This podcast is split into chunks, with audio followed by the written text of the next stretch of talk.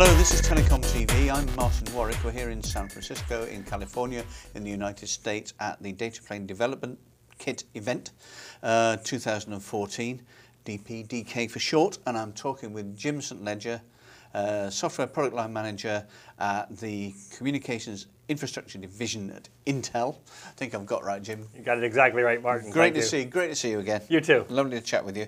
Let's begin at the very basic level, shall we? What is DPDK?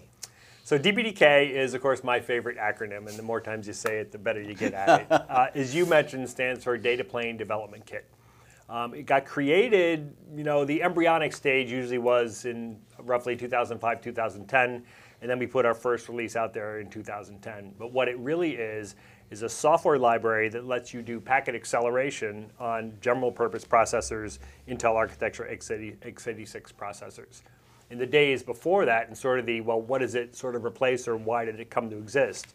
There's lots of people out there doing dedicated pieces of silicon, whether they're ASICs, network processors, um, communication specific processors, et cetera, that are typically single function and can do that function very well, but then don't give you any flexibility or capability for additional functionality.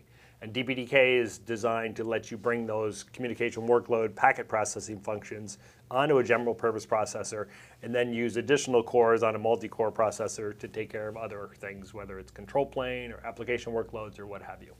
Okay, Jim, so that explains why DPDK, see, keep saying it, Very good. is important. But why is particularly important right now? Like SDN, like NFV over the past couple of years, Right. they seem to have sprung fully formed from the ether. They just weren't there and then suddenly they are. Yeah. Is DPDK the same? Well, it's it's not the same, but it for sure is related. So you know, let's go back to what you've been hearing now for three to five years, and that's the explosion of mobile devices combined with the explosion of data, combined with the explosion of video and social networking and everything else, right? Yep. These things, of course, are happening on mobile devices more than they are on larger clients or fixed devices like a desktop computer, perhaps, right? Sure. And of course, with that comes all the traffic going out to the service providers and carriers and the telecom networks. And then the problem, of course, of the over-the-top elements and are they not going to get paid for it, et cetera. So they've got this big problem that isn't going away and is only getting worse. So they're now saying, how do I fix this problem of declining revenue, ARPU is going down, how do I deploy services faster to try to capture some of that revenue, and how do I manage this traffic? So out of those things have sprouted things like SDN and the cloud and data center, of course, and things like network functions, virtualization, and the telco infrastructure. Now, if you look at the, let's call it the promise of NFV in my own words, um, the promise of NFV is to be able to take all these different types of network elements on dedicated boxes and move them to standard high volume servers in a virtualized fashion. So your functions run as a virtualized function now on a standard high volume server box that presumably might be more cost efficient and more flexible and scalable. Now, the question then is you start drilling down a few layers. So at the top layer, that story sells really well, sounds terrific, everybody wants it, right? You saw in October 2012 when the white paper was written, it's the who's who of the telecom service providers worldwide, not just in any one geography, all signed on. Sure. So then you get into the, okay, great idea, how are you going to do that? So you go down a few levels, and that's where my world comes in. Right. So this is exactly where things like Data Plane Development Kit or DPDK play in. They take care of that data plane element um, and the packet workloads and let you move those from these dedicated boxes and dedicated ASICs and dedicated network processors that are awesome at single functionality and now move them to a box that has multifunctionality and can run efficiently and effectively in a virtualized environment. Great answer. Let's talk open source for a second.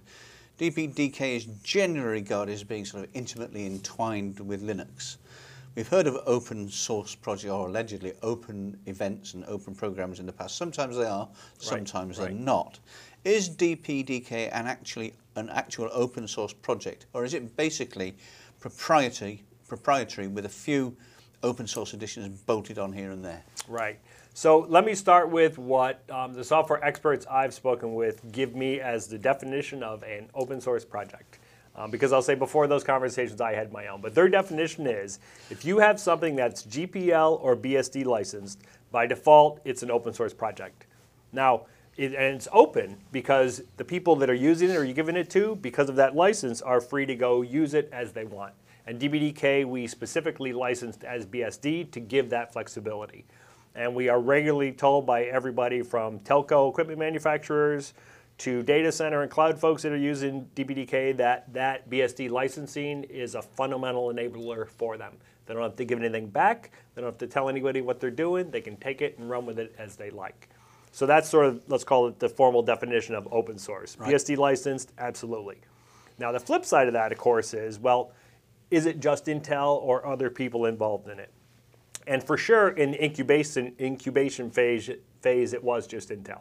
I would argue that any open source project, no matter what, always has someone who starts it. Go look back at you know Open vSwitch. Go look back at OpenSSL. Go look back at Open Daylight. You know, all of them have someone who's let's call it the instigator. That's how things come to be, right? And then they bring in their friends. Let's say. Um, what DPDK has done started out by Intel as an open source project and now has turned into an open source community.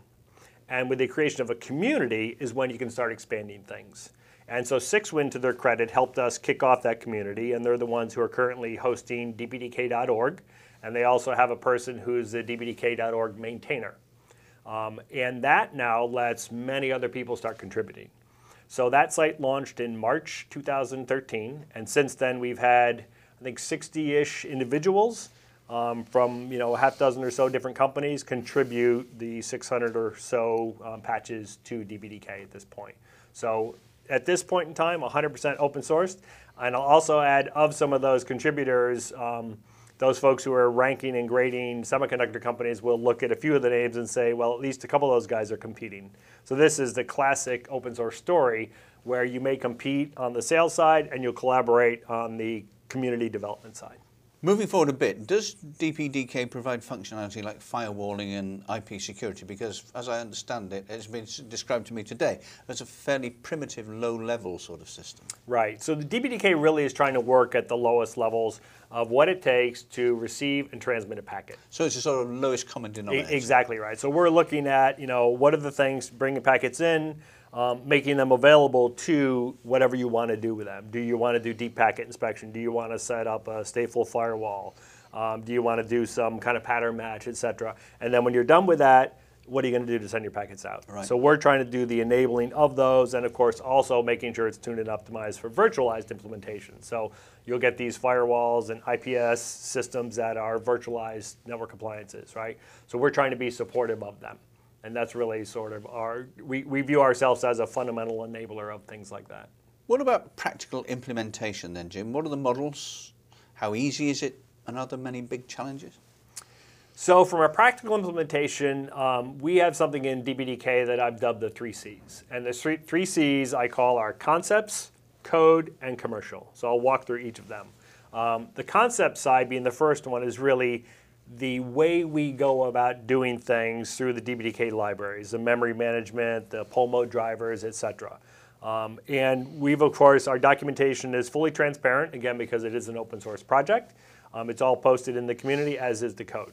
So if you're someone who's got years and years of legacy network software, networking software, you've got your own proprietary stack perhaps.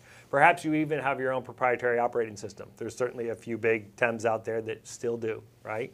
Um, and will for years to come because moving from that is very painful to do. You can look at what we did, see the efficiencies where we gained them, and implement those ideas and concepts in your own domain. So that's the concept side of it.